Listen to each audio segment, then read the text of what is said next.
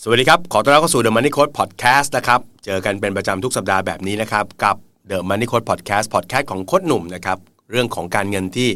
พูดคุยกันแบบง่ายๆ สบายๆนะครับสำหรับใน EP นี้เนี่ยอยากจะหยิบหนึ่งคำถามครับ ซึ่งมันเคยเกิดขึ้นในมันนิโคตพบประชาชนนะครับ ซึ่งเป็นรายการตอบคำถามปัญหาการเงินที่ผมจัดเป็นประจำทุกวันอังคารนะครับคำถามนี้น่าสนใจก็ถามบอกว่า อยากรวยต้องทำยังไงนะฮะอยากรวยต้องทำยังไงนะฮะอันดับแรกก่อนต้องบอกก่อนอย่างนี้นะเพราะว่า ผมเองเนี่ยก็สอนเรื่องการเงินมาเยอะ แล้วพอพูดถึงเรื่องเงินเนี่ยใครๆก็อยากรวยแหละนะครับ แต่เอาจริงๆไหมคนเราเนี่ยสอนเรื่องความรวยให้กันเนี่ยยากมากทำไมถึงยาก เพราะว่าคนเรานิยามคำว่ารวยไม่ตรงกันหรอกครับนะบางคนอาจจะบอกว่าไม่มีหนี้สินมีเงินสัก 10 ล้าน 20 ล้านก็คือรวย บางคนบอกไม่ได้ฮะถ้าต่ำกว่าร้อยจะเรียกรวยได้ยังไง เพราะฉะนั้นนิยามความร่ำรวยเนี่ยอาจจะแตกต่างกันไปนะครับอออยากรวยต้องทำยังไง อาจจะสอนกันยาก แต่ อยากมีความสุขทางด้านการเงินต้องทำยังไง อันนี้ผมพอจะแนะนำได้นะครับ แล้วก็วิธีการที่ผมจะเล่าในพอดแคสต์ EP นี้เนี่ยอาจจะทำให้ท่านไปสู่ความร่ำรวยได้ก็เป็นได้นะครับงั้นผมเอาความสุขเป็นตัวตั้งก่อนนะ คือความทุกข์ใจทางด้านการเงินเบาบาง มีโอกาสสร้างรายได้ได้สูง ส่วนจะไปถึงความร่ำรวยหรือเปล่าขึ้นอยู่กับนิยามของแต่ละคนแล้วกันนะครับอะไปดูกันนะครับ ผมมีแนวทางอยู่ 6 ข้อนะฮะลองเอาไปปรับใช้ดู ข้อที่1ครับ ถ้าอยากรวยก็ต้องลงมือทำอะไรสักอย่างหนึ่งทำให้มันเป็นชิ้นเป็นอันนะครับ คือถ้าเราเป็นคนที่ไม่ได้มีทำอะไรเป็นหลักเป็นแหล่งเลยนะครับ ไม่ว่าจะทำงานทำธุรกิจ หรือจะเป็นงานอิสระต่างๆ คือถ้าไม่ลงมือทำอะไรสักอย่างหนึ่งอย่างจริง ๆ อย่างจังเนี่ยอันนี้มันคงไม่มีทางที่จะรวยได้นะครับ ยกตัวอย่างมันอาจจะเป็นอาชีพ มันอาจจะเป็นงานหรือมันอาจจะเป็นธุรกิจของคุณก็ได้ เพราะฉะนั้น ลงมือทำอะไรสักอย่างอย่างจริงจังนะครับโฟกัสอยู่กับมันให้เต็มที่นะครับนี่ข้อที่ 1 ก่อนนะเพราะถ้าไม่มีแหล่งรายได้อะไรเลยมันจะรวยยังไงวะถูกไหมข้อ 2 ครับ อันนี้ก็สำคัญก็คือเป็นหลักคิดของผมเสมอก็คือว่า เวลาทำอะไรสักอย่างหนึ่งตามข้อหนึ่งเนี่ย ผมจะทำแบบมืออาชีพ เข้าใจคาว่ามืออาชีพไหมมืออาชีพเนี่ยมันอาจจะบอกกันไม่ได้ว่าต้องทำอะไร 1 2 3 4 แต่โดยหลักการง่าย ๆ ก็คือ คนที่เป็นมืออาชีพเนี่ยทำอะไรแล้วสุด ทำอะไรแล้วจริงทำอะไรแล้วตอบโจทย์ลูกค้าได้ หรือบางครั้งอาจจะเหนือไปกว่าความคาดหมายความคาดหวังของลูกค้าเสียด้วยซ้ำนะครับ ตรงนี้เนี่ยนะครับคนที่จะพัฒนาตัวเองเป็น professional ได้เนี่ยผมคิดว่ามันมีหลักคิดอันหนึ่งที่สำคัญมากก็คือหลักคิดที่เรียกว่าไคเซนนะครับผมเองเคยไปทำงานที่ประเทศญี่ปุ่น ก็จะติดหลักการนี้มาด้วย คนที่เป็นมืออาชีพเนี่ยเขาจะพัฒนาตัวเองตลอดนะนี่คือจุดร่วมอันหนึ่งเลย คุณพัฒนาตัวเองอยู่ตลอดหรือเปล่า คนที่เป็นมืออาชีพจะไม่เชื่อว่าเราเนี่ยคือที่สุด เราเก่งสุด เรารู้มากสุด แต่จะรู้สึกว่าเราเก่งได้อีก เราพัฒนาได้อีก เราเรียนรู้ได้อีก นี่คือหลักการของคำว่าไคเซนนะครับ คือเป็นหลักการที่เน้นเรื่องของการปรับปรุงและพัฒนาอย่างต่อเนื่อง ไม่มีดีที่สุด มีแต่ดีขึ้นเรื่อยๆเรื่อยๆผมว่าคนที่จะมั่งคั่งร่ำรวยได้เนี่ยนะครับสังเกตดูฮะเขามักจะเป็น professional หรือเป็นมืออาชีพในเรื่องนั้นๆ คุณล่ะฮะ เป็นมืออาชีพในเรื่องที่คุณทำหรือเปล่า ข้อที่ 3 ครับ ความเป็นมืออาชีพมันจะสะท้อนออกมาอีกมุมหนึ่งครับ ถ้าเราจะพูดถึงเรื่องของการสร้างรายได้ให้มากขึ้น นั่นก็คืองานของเราหรือสิ่งที่เราทำครับ ต้องสร้างประโยชน์ให้กับคนหมู่มาก สร้างประโยชน์ให้กับคนจำนวนเยอะๆ ยิ่งช่วยคนได้มาก ยิ่งทำให้คนได้รับประโยชน์มาก คุณยิ่งมั่งคั่งได้มากขึ้นนะครับ ตรงนี้เนี่ยผมเอาไอเดียมาจากหนังสือเล่มหนึ่งก็คือ The Millionaire Fast Lane นะครับ Millionaire Fast Lane เนี่ยเป็นงานเขียนของ MJ d i m a g o นะครับผมอ่านมาหลายปีแล้วละ่ะ แล้วก็ชอบแนวคิดของเขานะครับ MJ d i m a g o เขียนหนังสือเล่มนี้ครับ The Millionaire Fast Lane แปลเป็นไทยในชื่อเปลี่ยนเลนเป็นเศรษฐีนะครับลองไปหาอ่านได้รับประกันว่าสนุกแน่นอน MJ บอกว่า ถ้าคุณต้องการสร้างเงินล้านเนี่ยคุณต้องทำในสิ่งที่มีผลกระทบกับผู้คนนับล้าน ถ้าคุณต้องการจะสร้างเงินล้าน คุณต้องทำในสิ่งที่มีผลกระทบกับคนนับล้าน ลองนึกภาพตัวอย่างง่ายๆครับ สมมุติว่าคุณทำงานสักงานหนึ่งที่มันมีมูลค่า ตีเป็นกำไรกำไรต่อหน่วยชิ้นละ 1 บาท เอาบาทเดียวพอ ถ้า 1 บาทเนี่ยนะครับ แล้วคุณขายสินค้านี้ให้กับคน 1 ล้านคน หรือมีคนมาใช้บริการคุณ 1 ล้านคน 1 บาทต่อชิ้นคูณด้วย 1 ล้านคน คุณก็ได้ 1 ล้านจริงไหมครับ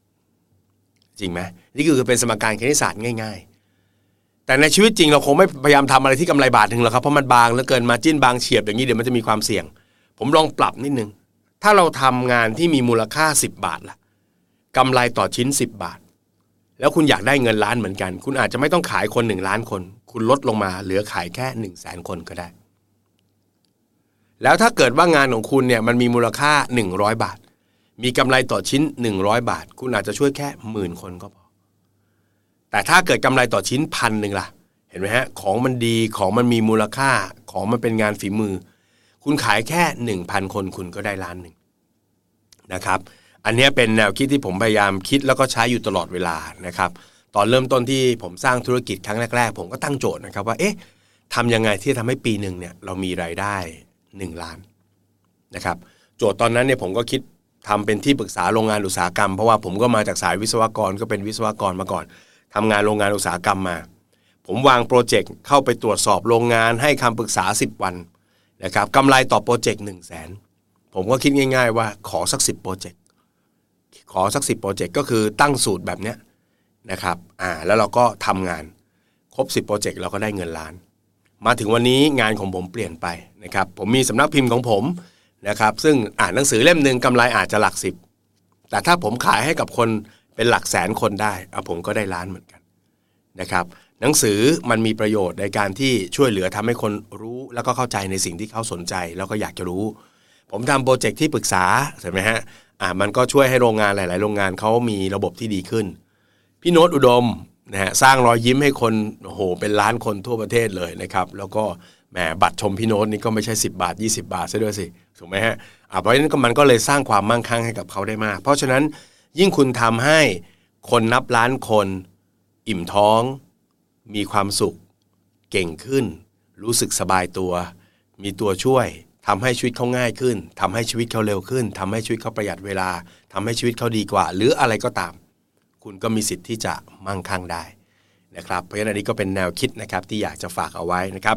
ทำไปทำให้มีคนได้รับประโยชน์จากคุณให้เยอะที่สุดหรือมากที่สุดนะครับ อ่าเขาบอกว่าความมั่งคั่งเท่ากับคุณค่า คูณด้วยพลังทวีนะความมั่งคั่งเท่ากับคุณค่าคูณด้วยพลังทวีนะครับ วันไหนเดี๋ยวผมจะเอาสมการนี้มาเล่าให้ฟังโดยละเอียดอีกครั้งหนึ่งนะครับ ข้อที่4ครับเมื่อไหร่ก็ตามที่เราตัดสินใจทำอะไรสักอย่างมันไม่มีทางหรอกครับ ที่ตัดสินใจทำปุ๊บแล้วมันก็ได้ในสิ่งที่เราต้องการเลย ดังนั้นข้อที่ 4 จึงสำคัญมากครับ ถ้าอยากจะรวยก็คือต้องอดทนทำในสิ่งที่เราเชื่อในสิ่งที่เราตั้งใจ อย่างต่อเนื่องนะครับ ต้องยืนระยะให้ได้นะครับ ผมเองก็ทำเรื่องเงินมานานนะครับ ผมเล่าให้ฟังนะครับ ไม่ได้อายเลยครับว่าช่วงแรกๆที่ผมเปิดคอร์สหรือสอนเรื่องการเงินจริงๆเนี่ยมีคนถามผมว่าเรื่องเงินมันต้องสอนกันด้วยเหรอมันต้องมีคนมาเรียนด้วยเหรอนะครับ สมัยนั้นก็ไม่มีใครจ้างไปบรรยายครับ แต่เราก็อดทนทำนะครับ แล้วก็ทำนานนะฮะใช้เวลาประมาณเป็นร่วมๆสิปีครับถึงจะเริ่มมีคนรู้จักนะครับ แล้วมันก็กลายเป็นที่มาของ ค่าจ้างค่าเหนื่อยค่าแรงที่มันเปลี่ยนไปนะครับแล้วมันก็ทำให้เรามีความมั่งคั่งได้ในระดับหนึ่ง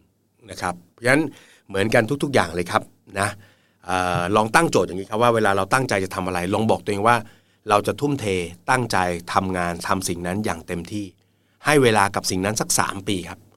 เต็มที่สุดๆเลยนะสปี ต้องดูเลยบางคนทำบอกว่าทำสามปีแล้วไม่ได้อะไรเลยแต่ต้องดูว่าเราทำแบบไหนไงถ้าเราทำบ้างหยิบหยิบปล่อยปล่อย ทำแล้วไม่ได้ผลลัพธ์ในแบบที่ต้องการ แล้วก็กลับมานอนเลียแผลใจ แล้วก็บอกไม่เห็นมันจะได้ แล้วไม่มีใครสนใจงานเราไม่มีใครสนใจจ้างเรา มันง่ายไปนะครับ มันง่ายไปต้องอดทนทำต่อเนื่องทำให้เป็นบ้าเป็นหลังไปเลยนะครับ สัก 3 ปีผมว่าทุกอย่างครับนะน่าจะเห็นหน้าเห็นหลัง ผมเล่าเรื่องตัวเองส่วนหนึ่งก็ได้นะครับ มีอยู่ครั้งหนึ่งผมทำธุรกิจการตลาดแบบเครือข่ายนะผมน่าจะเคยเล่าเรื่องนี้ให้ใครหลาย ๆ คนฟังถ้าใครเคยฟังทอล์กโชว์ Money Coach on Stage ผมก็เล่าเรื่องนี้ ตอนที่เริ่มเข้าไปทำเนี่ยนะฮะผมก็บอกกับตัวเองแล้วก็บอกกับแฟนว่าเออผมเป็นคนที่ไม่ชอบ เวลาเลือกทำอะไรแล้ว ให้คนจำผมในมุมของความล้มเหลว ผมจะต้องพยายามทำให้มันสำเร็จทำให้มันเต็มที่นะ ถ้าจะเลิกผมจะเลิก เพราะว่ามันทำได้ แต่ผมไม่มีความสุขที่จะทำตอนนั้นก็ตั้งโจทย์ว่าเราจะทำธุรกิจการตลาดแบบเครือข่ายเนี่ยสามปีครับสามปีนะครับ ตอนนั้น 3 ปีก็ไม่ได้ประสบความสำเร็จมากนะครับ ก็ได้มีรายได้ตกเฉลี่ยเดือนละ 50,000 บาท ไม่ได้เยอะเลย แต่สิ่งที่ผมได้คือ 3 ปีนั้นผมทำเต็มที่แล้วก็เอาชนะตัวเองในหลาย ๆ เรื่อง ยกตัวอย่างง่าย ๆ คือผมเป็นคนเนี่ยที่ขายของไม่เก่ง ขายของไม่เป็นเลยแต่ว่าพอมาทำการตลาดเครือข่ายผมต้องขายของ เพราะฉะนั้นมันก็เลยต้องเอาชนะตัวเอง ถ้าใครเคยได้ฟัง Money Coach on Stage จะได้ได้ฟังเรื่องที่ผมขายเครื่องกรองอากาศให้กับพระใช่ไหมฮะนั่นแหละคือลักษณะของการยืนระยะ การทำต่อเนื่อง การทำเต็มที่สู้ไม่ถอยเปลี่ยนแปลงตัวเอง นะครับมันถึงจะเกิดการ change แล้วก็เปลี่ยนแปลงทำให้เราไปสู่ความมั่งคั่ง แล้วความสำเร็จได้ กราฟความสำเร็จไม่ได้เป็นกราฟที่เป็นเส้นตรงนะครับพุ่งทะแยงขึ้นไปเรื่อยๆ ยิ่งทำยิ่งเติบโต ยิ่งทำยิ่งเติบโตไม่ใช่ มันคือกราฟที่นอนเลี่ยราดอยู่กับดินเลยครับทำแล้วก็ไม่เห็นผลทำแล้วก็ไม่เห็นผลทำแล้วก็ไม่เห็นผล แต่ถ้าเราพยายามทำเต็มที่พยายามก้าวข้ามสิ่งที่เราเคยเป็น สิ่งที่มันจะเกิดขึ้นก็คือ แม้ผลลัพธ์มันจะยังไม่เกิด แต่สิ่งที่เปลี่ยนคือทักษะและความสามารถในตัวซึ่ง มันกำลังพัฒนาไปเรื่อยๆ โดยที่เราไม่รู้ตัว ไปจนถึงจุดที่เราบ่มได้ที่จังหวะโอกาสที่เข้ามาหลังจากนั้นครับ เราจะพร้อมแล้วก็วิ่งขึ้น เป็นกราฟแห่งความสำเร็จเป็นแนวนอนแบบนี้ แล้วก็วิ่งขึ้นข้างบนไปนะครับเพราะฉะนั้นก็เชียร์ทุกคนให้ยืนระยะให้ต่อเนื่องนะครับ เรื่องของอการยืนระยะเนี่ยจะมีอุปสรรคสำคัญอยู่ตัวหนึ่งก็คือคำว่าความล้มเหลว อย่าไปเชื่อว่าโลกนี้มีความล้มเหลวครับ โลกนี้ไม่มีล้มเหลว มีแต่ผิดพลาดเปลี่ยนแปลงลองใหม่ ความล้มเหลวที่แท้จริงจะเกิดขึ้นก็ต่อเมื่อเราล้มเลิกไปแล้วครับ เราล้มเลิกสิ่งที่เราจะทำแล้วนั่นคือล้มเหลวอย่างแท้จริง ถ้าเรายังไม่ล้มเลิกเราก็ไม่ล้มเหลวนะครับ ข้อที่ 5 ครับ ตั้งแต่ 1 2 3 4 ที่ผมพูดไปเมื่อสักครู่นี้ จะเป็นเรื่องของการสร้างทำบริหารทำให้เกิดเงินขึ้นมา ทีนี้ต้องบอกว่าทักษะของการหารายได้ กับทักษะของการบริหารจัดการเงินเป็นคนละเรื่องกัน หาเงินเก่งกับบริหารเงินเก่งเป็นคนละเรื่องกัน ไม่งั้นคนที่หาเงินได้เยอะก็ต้องรวยทุกคน แต่ในความเป็นจริงคนที่หาเงินได้เยอะบางคน ใช้เงินเกินที่หาได้เสียด้วยซ้ำนะครับ เพราะฉะนั้นข้อที่ 5 ก็ต้องบริหารเงินให้เป็นนะครับ ดูแลเรื่องสภาพคล่องให้ดี จัดสรรเงินให้พอมีกินมีใช้นะครับ แล้วก็จัดส่วนของการเหลือเก็บ แล้วก็เอาไปลงทุนต่อยอด ชีวิตเราจะต้องมี 3 ส่วนประกอบกันในเรื่องของการบริหารเงินนะครับหก็คือการบริหารสภาพคล่อง 2 ก็คือการต่อยอดลงทุนไปสู่ความมั่งคั่ง แล้ว 3 ก็คือการจัดการความเสี่ยง ชีวิตไม่ใช่นิยายจำคำนี้ไว้เลยครับ ตั้งใจทำงานหนักอดออมวันหนึ่งก็รวยในที่สุดไม่ เรามีเรื่องการเจ็บป่วย เกิดอุบัติเหตุ ตกงาน เรื่องไม่คาดฝัน ดังนั้นต้องเผื่อเรื่องพวกนี้ ถ้าจะเรียกว่าบริหารเงินเป็นให้ดูคำคำนี้ครับ มั่นคงทางการเงินหรือเปล่า หรือมี financial security หรือเปล่า สภาพคล่อง ความมั่งคั่ง และความเสี่ยง บริหาร 3 ขานี้ให้ดีเขาเรียกว่าบริหารเงินเป็นนะครับ ข้อที่ 6 ครับ คนจะรวยนะไม่ได้ทำอย่างเดียวแล้วรวยครับ จะต้องทำงานที่ 2 อาชีพที่ 3 ธุรกิจที่4นะครับโดยเฉพาะน้องๆที่กำลังอยู่ในวัยสร้างเนื้อสร้างตัวครับ อายุสักประมาณ 20 ถึง 40เนี่ยผมว่าเป็นช่วงที่เราสามารถก้าวข้ามศักยภาพเราไปได้เยอะ ๆ เลยนะครับที่เขาบอกว่าทำงานวันหนึ่ง8ชั่วโมงก็เหนื่อยแล้ว ผมคิดว่าตอนเย็นยังพอทำอะไรได้อีก ถ้าเราแบ่งเวลาช่วงเย็นๆสัก 1-2 ชั่วโมงไปทำอะไรที่มีประโยชน์ก็สามารถทำได้ สมัยผมเริ่มต้นลงทุนอสังหาริมทรัพย์ครับตอนประมาณสักสองทุ่มผมจะเซิร์ชหาข้อมูลนะครับแหล่งที่น่าลงทุน แล้วก็โน้ตทำรายการอสังหาริมทรัพย์ไว้ 5-6 รายที่ผมสนใจ เช้าตื่นมาไปทำงาน ทานข้าวเที่ยงเสร็จตอนประมาณเที่ยงครึ่ง ผมก็จะโทรหาในหน้าเพื่อนัดไปดูวันเสาร์อาทิตย์ วันเสาร์อาทิตย์ผมจะนัด3หลังครับไปดู 3 ห้อง3หลัง แล้วก็ไปดูไปดูไปดู ดูจะเริ่มรู้ดูจะเริ่มเข้าใจว่าแบบไหนลงทุนได้ ดูจะเริ่มเข้าใจว่าแบบไหนนะครับไม่น่าลงทุนจนเราเชี่ยวชาญมากยิ่งขึ้นทำไมเราต้องต้องมีก๊อกที่ 2 3 และ 4 เพราะว่าเราไม่รู้เลยครับว่าไอสิ่งที่เรากำลังสู้เรากำลังตั้งใจมุ่งหวังอยู่เนี่ยสุดท้ายแล้วมันอาจจะหกล้มพลิกคว่ำก็ได้ แล้วถ้าเกิดมันมีอยู่ทางเดียวมันจะเกิดอะไรขึ้น ก็เหมือนเครื่องยนต์นะถ้ามีเครื่องเดียวดับปุ๊บรถก็ไปต่อไม่ได้ แต่ถ้าเกิดเรามีงานที่ 2 อาชีพที่ 3 ธุรกิจที่4นะครับ แหล่งรายได้แหล่งหนึ่งของเราหยุดดับไป อาจจะเนื่องจากเหตุไม่คาดฝันเช่นโควิด หรืออะไรก็ตาม ก็ยังมีตัวอื่นที่อาจจะเป็นตัวช่วยทำให้ชีวิตเราขับเคลื่อนไปได้ ไม่ให้เราตกหลุมนะครับการมีแหล่งรายได้หลายทาง คือหัวใจสำคัญของคนที่จะสร้างความร่ำรวยให้กับตัวเอง และที่สำคัญครับนอกเหนือไปจากมีแหล่งรายได้หลายทางหรือ multi income stream แล้ว อีกเรื่องที่สำคัญมากก็คือ ต้องมีแหล่งรายได้ทั้งที่เป็น active income แล้วก็เป็น passive income active income ก็คือรายได้จากการทำงาน โค้ดเห็น โรเบิร์ตคิโยสกิเขาบอกว่าต้องเน้น passive income active มันไม่ทำให้เรารวยได้ active ก็ทำให้เรารวยได้ครับ แล้วที่สำคัญ active ช่วยให้เรารู้สึกภูมิใจในตัวเองด้วย เราทำงานทำประโยชน์แล้วได้เงินมีความสุข แต่ในขณะเดียวกันเราก็ต้องมี passive ด้วยก็คือเป็นเครื่องผ่อนแรง วันไหนเราอยากจะพักจาก active นะครับรายได้จากค่าเช่า เงินปันผล ดอกเบี้ยนะครับแล้วก็ค่าลิขสิทธิ์ก็ทำให้เรามีรายได้เติมเข้ามาเรื่อยๆได้ เพราะฉะนั้น multi income stream แล้วก็มีทั้ง active แล้วก็มีทั้ง passive นะครับนี่คือเรื่องราวที่อยากจะฝากน้องๆ ทุกคนไว้นะครับ ถ้าใครอยากจะเป็นคนที่รวยขึ้น ถามกันเข้ามาว่าอยากรวยต้องทำยังไงนะครับ ผมให้เป็นแนวทางแบบนี้แล้วกันก็หลายๆเรื่องที่เล่าไปเนี่ยก็เป็นแนวทางของชีวิตผมเองนะครับ แล้วก็หวังว่าอาจจะเป็นประโยชน์สำหรับใครหลาย ๆ คนด้วยนะครับ จบด้วย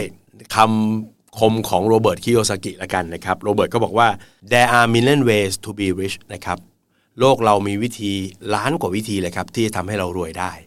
สิ่งสำคัญก็คือ เราพร้อมหรือเปล่าครับ ที่จะไขว่คว้ามัน แล้วก็กลายเป็นคนรวยในแบบที่คุณตั้งใจนะครับ ก็อย่าลืมนะครับ ฝากติดตาม The Money Code Podcast ได้นะครับ ติดตามกัน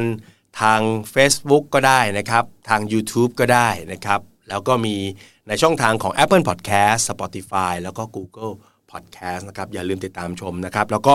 ฝากบอกเพื่อนๆด้วยนะฮะว่ามีพอดแคสต์ดีๆแบบนี้จะฟังก็ได้จะดูก็ได้นะครับสำหรับ EP นี้นะครับหวังว่าจะเป็นประโยชน์สำหรับทุกท่านที่ติดตามนะครับ แล้วพบกันใหม่ใน EP หน้านะครับ EP นี้ลาไปก่อนครับ สวัสดี